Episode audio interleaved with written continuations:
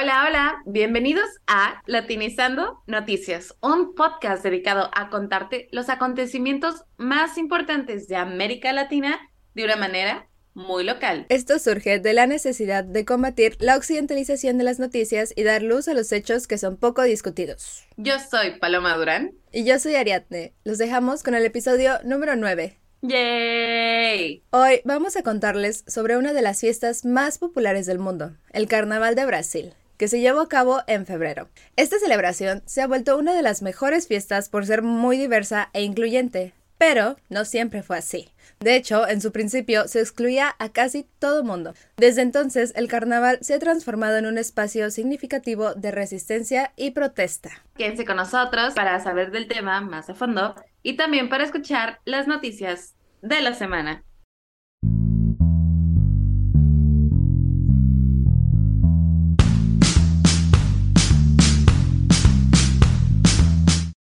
Esta semana les traemos un episodio más cultural, más diverso, más feliz, un break de las noticias fuertes. Empecemos con el escenario, imagínenselo. La samba sonaba, los artistas bailaban, pasaban las carrozas gloriosas y en todas las ciudades los brasileños y las brasileñas festejaban en las calles la mejor fiesta del mundo, el carnaval.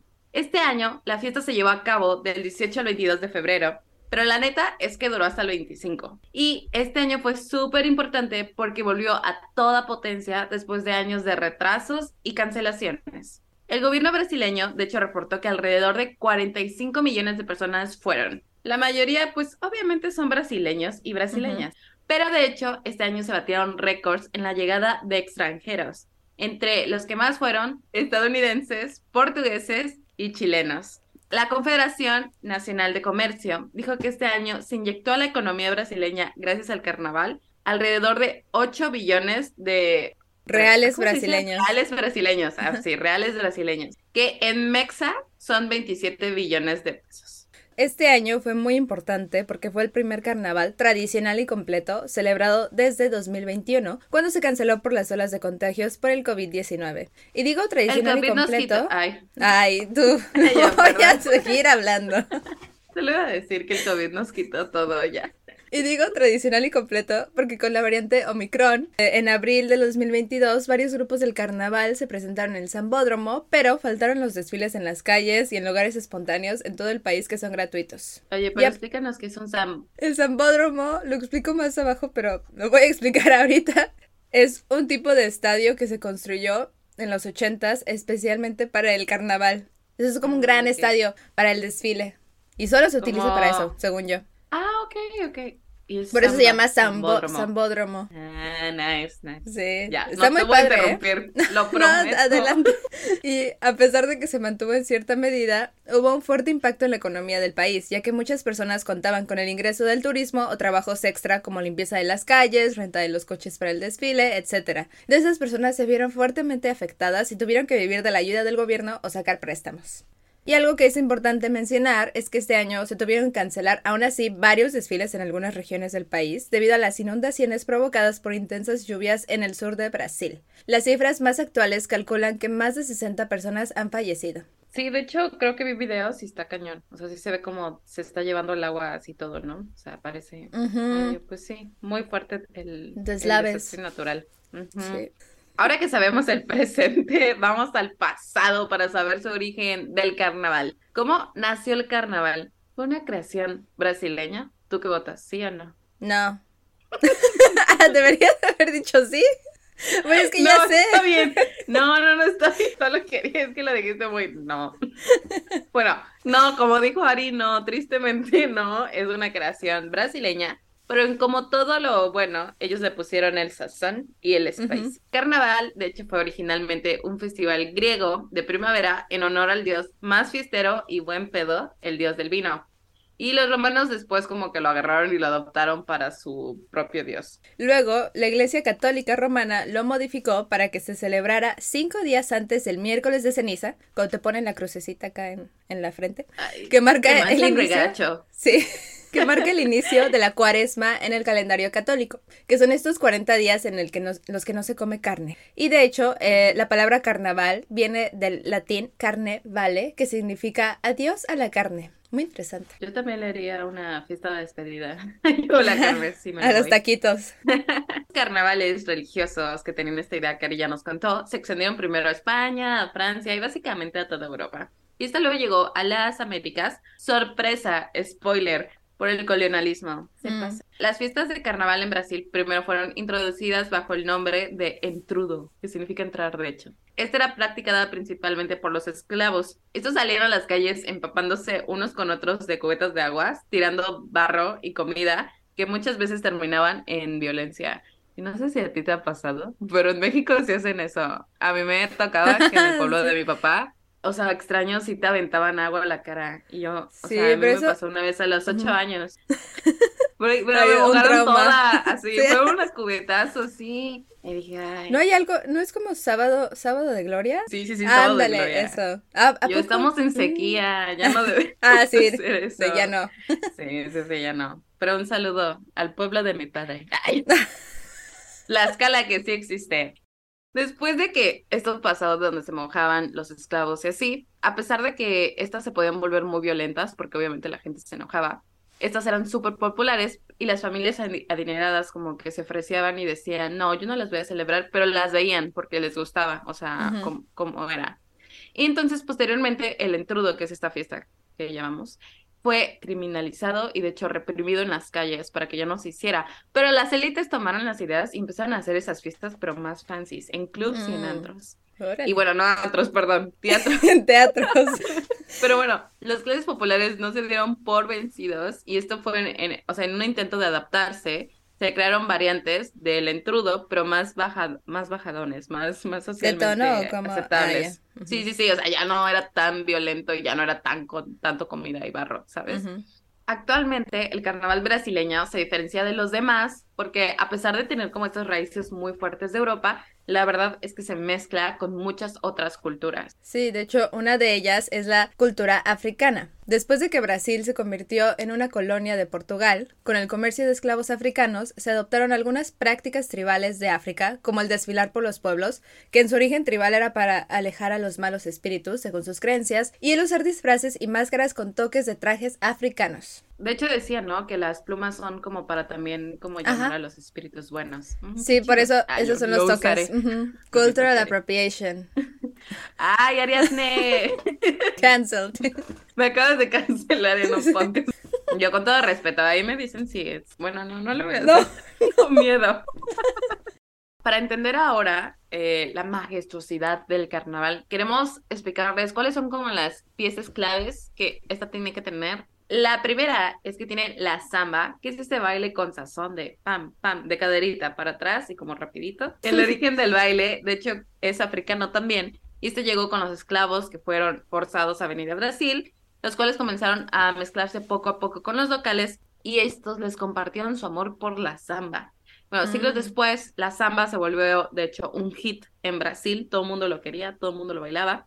Y las personas eh, se juntaban para cantar y bailar. Esto condujo, de hecho, a la creación de escuelas de samba, que son súper importantes y ahorita las vamos a hablar, que organizaban concursos como para ver quién era el mejor, quién era la estrella de ese día. Y fue hasta en 1932 que se realizó el primer desfile de samba. Y desde entonces la samba nunca ha parado de estar en los carnavales de Brasil. Y aquí les doy una historia interesante para nosotras, es que la primera escuela de samba fue Mangueira, creada en 1928 y se considera que es hoy una de las mejores escuelas de Brasil. Y como dato curioso y bueno, fue también la primera escuela en dejar que las mujeres participaran en el desfile del carnaval y en el 2007 fue la primera escuela en la que las mujeres tocaban la batería. ¡Órale! Bien No me puedo imaginar un carnaval sin mujeres. Exacto, yo Son las estrellas, ¿no? Yo, ¿yo qué estaban viendo? No, no es cierto, arriba los hombres. y antes, el carnaval ocurría solo en las calles hasta 1984, cuando se construyó el Zambódromo, que como ya lo expliqué, es un estadio construido especialmente para los desfiles. Y está en Río de Janeiro, perdón. ¿Es Río de Janeiro o Río de Janeiro? Río de Janeiro.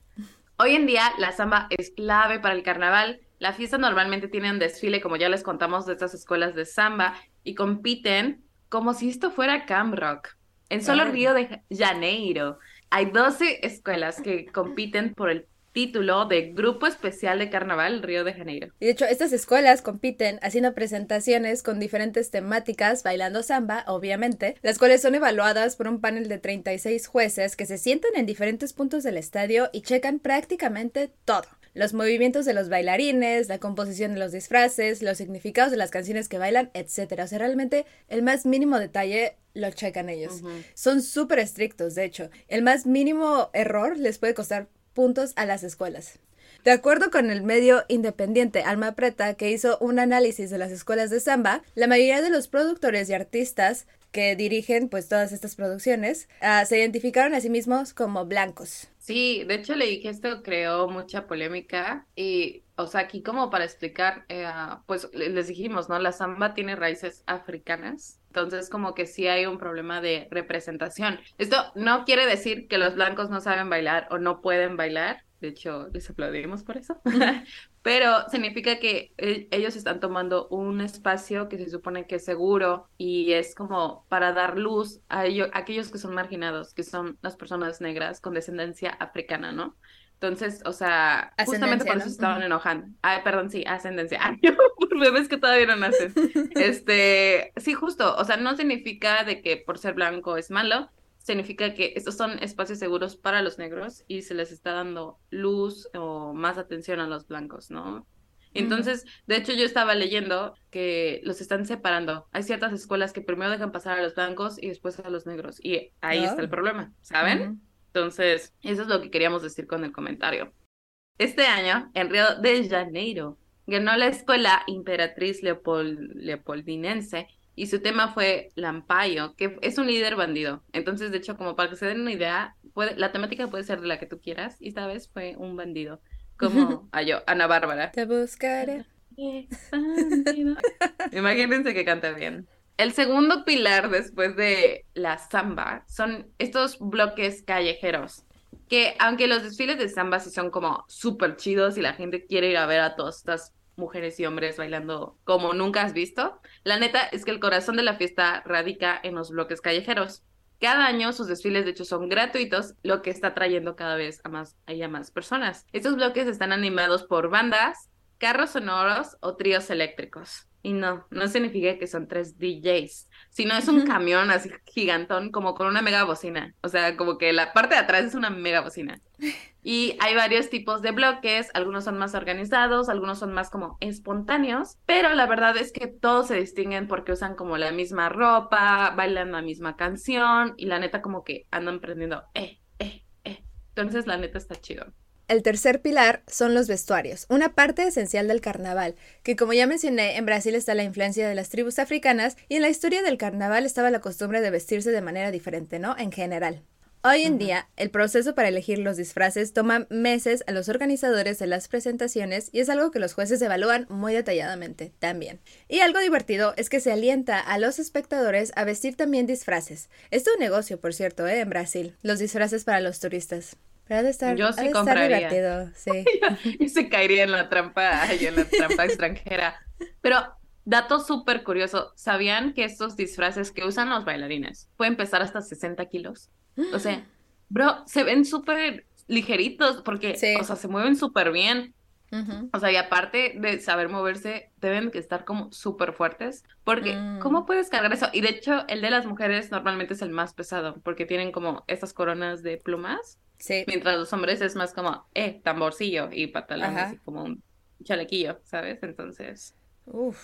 Y hay que entender que el carnaval, de hecho, ahorita no solo es bonito exteriormente, sino también por adentro. Ah. el carnaval se ha convertido a hoy en día en espacios de lucha, resistencia y pertenencia.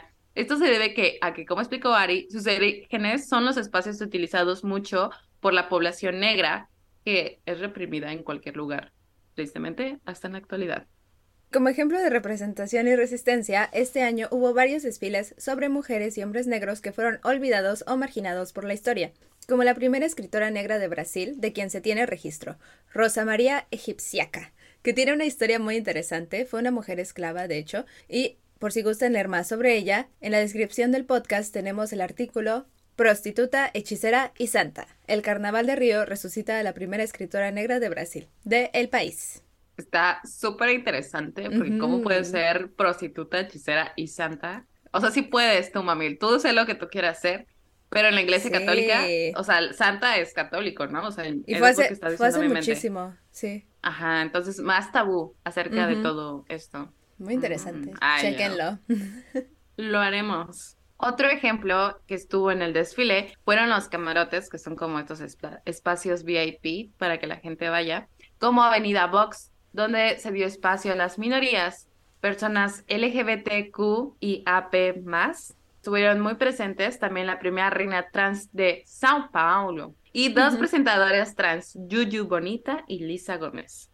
A pesar de ser un espacio para la diversidad, los expertos han advertido de un blanqueo del carnaval, mientras unos coinciden que es súper importante que haya una diversidad étnica donde se incluya también a la gente blanca, otros dicen que se están perdiendo lugares con narrativas para minorías y, y pues se les está quitando el protagonismo también. Mm. Justamente es lo que les estaba diciendo, que en el carnaval de Bahía la población negra de hecho no está en el desfile, de hecho ellos tienen otro camino que tienen que recorrer. Que, o sea, bailando, ¿no? Sus desfiles. Sí, o sea, no, no pueden pasar por donde están pasando la, los, los carruajes con gente blanca, ¿sabes? Oh, Entonces, ahí ustedes digan qué opinan, de si creen que está bien que la gente blanca privilegiada entre estos lugares también o no, ¿no? Ahí, ahí ustedes decidirán.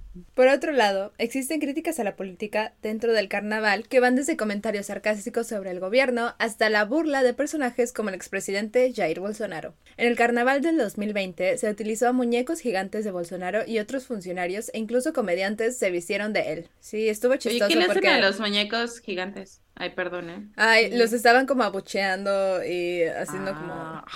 Sí. Y de hecho, Bolsonaro publicó en Twitter como, ay, muchas gracias, es un honor, ¿no? Que, que, le hayan hecho como este homenaje, según él, con sus muñecos gigantes. Pero después le contestaron con muchísimos videos de la gente realmente abucheando las figuras. Ah, yo no sabía, pobre, ay, pobre inocencia.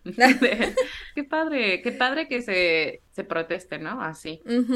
Sí, de hecho ahora vamos a pasarnos a otro tema del carnaval y muchas personas tenían como esta pregunta de ¿qué tan seguro es realmente? Y tristemente, en Río de Janeiro, durante una fiesta del carnaval, hubo un tiroteo que dejó dos personas muertas y más de 10 heridos. Sin embargo, se considera que este fue un incidente aislado, ya que se dice que fue uno de los carnavales más seguros de la historia, este que pasó, ¿no? 2023.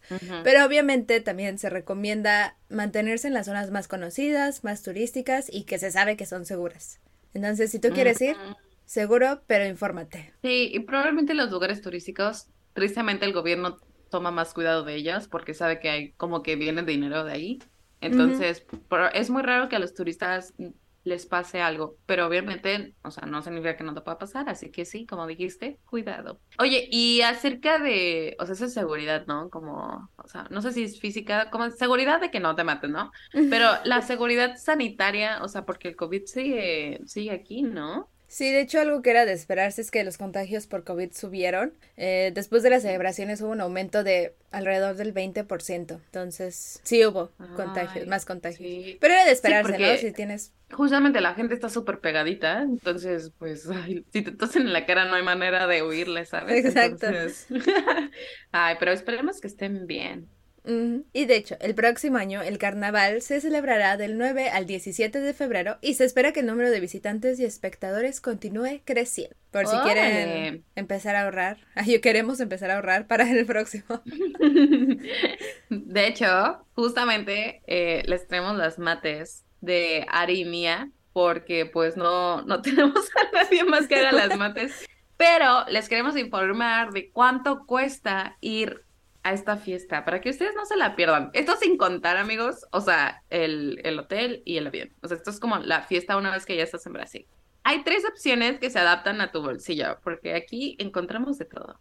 Si tú no quieres gastar, está la opción de los bloques de las calles, que son gratuitos, como les dijimos, para los espectadores y organizadores. Y neta, este es el corazón de la fiesta. Mm. Luego, dos, si quieres gastar un poquito, si algunos días tienes dinero y otros días, ¿no? Existen boletos para desfiles de las escuelas de samba, que son, pues, estas que son un poquito más organizadas. Por ejemplo, en Río de Janeiro, los precios oscilan entre 90 reales brasileños. Eso mexa sería 312 pesos. Y pueden ¿eh? ir, sí, sí, sí, y pueden ir hasta los 5.990 reales brasileños, que son en pesos mexicanos como 20.700. O sea, hay una gama, o sea, tú puedes de 300 pesos a gastar hasta 20.000. Sí. Ahora sí eres pudiente si a ti sí, o sea, tienes esa, ese chance de gastar un poquillo más, hay boletos para camarotes, que son estos lugares un poquillo más privados, que cuentan con servicios premium, con shows VIP, con artistas, buffets reconocidos por chefs, y esto es un spa para que te calmes. estos, estos empiezan los precios desde los 5.500 reales brasileños, que son 19.000 pesos, y ya, solo se va para arriba, o sea, ya, ya, de ahí está más caro. Y esto es por día. Aquí estaba Giselle Bongen, mm, lo dije muy mal, perdónenme. Eh, ella es una modelo de Victoria's Secret, muy reconocida. Entonces, o sea, obviamente invitan a... Es brasileña, ¿no? Sí, sí, sí para que ellos tomen contigo, se tomen fotos contigo y pues la, la pasen bomba, ¿no? Órale. Muchas gracias por la información turística. Ponte ahorrar. sí, en resumen, el Carnaval de Brasil va más allá del gran espectáculo que el pueblo brasileño ofrece. Su historia de resistencia lo hace un ejemplo de cómo a través de estos espacios se puede demandar una mayor justicia social. Y ahora vamos con nuestra pregunta. ¿Tú crees que fiestas como el Carnaval son espacios efectivos para protestar? Déjanoslo saber en nuestras redes sociales o por email. Y ahora nos pasamos a las noticias de la semana. La primera es que Argentina pidió a Reino Unido renovar negociaciones sobre la soberanía de las Islas Malvinas, un archipiélago en disputa desde hace años. En 2016 los países habían firmado una declaración en la que aceptaron estar en desacuerdo sobre la soberanía de estas islas. Entonces, esta renovación de pláticas termina con el acuerdo. Vamos a estar pendiente. La noticia número dos es que el gobierno chileno ha militarizado la frontera norte con Perú y Bolivia con el fin de controlar el ingreso regular de migrantes. La militarización incluye medidas como controles de identidad, registro de equipaje y algo muy impactante es que en ciertas circunstancias hay disparos de advertencia con el objetivo de que estas personas ya no crucen ilegalmente. Y estas medidas van a ser usadas por 90 días y luego se va a ver si, si funcionan o mejor las rechazan. Y la tercera noticia de la semana es que Colombia y Bolivia pedirán conjuntamente a la Comisión de la ONU sobre drogas narcóticas que elimine las hojas de coca de su lista de sustancias prohibidas y que se acepten los usos tradicionales de la planta. La propuesta que los dos países harán en Viena a mediados de este mes es, y cito, un intento por desestigmatizar las conversaciones sobre el problema de las drogas. Entonces, algo muy interesante para mantener el ojo. Y bueno, eso ha sido todo por hoy. Muchísimas gracias por escucharnos. Si les gustó este episodio, no se olviden de darnos like y compartir nuestro contenido. De hecho, si tienen alguna recomendación, comentario, queja, no duden en contactarnos a través de Instagram en arroba latinizando noticias o nuestro Gmail latinizando.noticias arroba gmail.com. mal, ¿verdad? No, está bien, está bien. Ah, ok, sí. ¿por qué te ríes? Me pones en duda. Bueno, ayúdanos a seguir creando. No se olviden que nuestras fuentes, en su mayoría independientes, están en la descripción del episodio y que tenemos más contenido en Instagram para que lo chequen. Y es muy interactivo, entonces... los jueves tenemos una eh, dinámica de hacerte preguntas del episodio y como aspectos randoms, como en este caso va a ser Brasil, van a ver aspectos randoms de Brasil, para que aprendas, para que pongas qué tanta atención pusiste, para que se... es un examen. Tus dudas. y el que no pasa, bye. Ah, Le mandamos el, un, un, ¿cómo se llama? Uno de Lolita Yala, que dice, ah. eres el rival más débil. Ahí todos, tururú. No era Lolita Yala, ¿eh? Es, es otra mujer. Ay, sí es Lolita Yala. No, no. sí es Lolita Yala. No. Sí, bro, lo puedo firmar. No, o sea, yo veía ese programa, bro. El rival más débil. Te lo juro que sí es Lolita Yala. Bueno, díganos, díganos en Instagram qué opinan. y lo más importante es que no se te olvide, latinízate.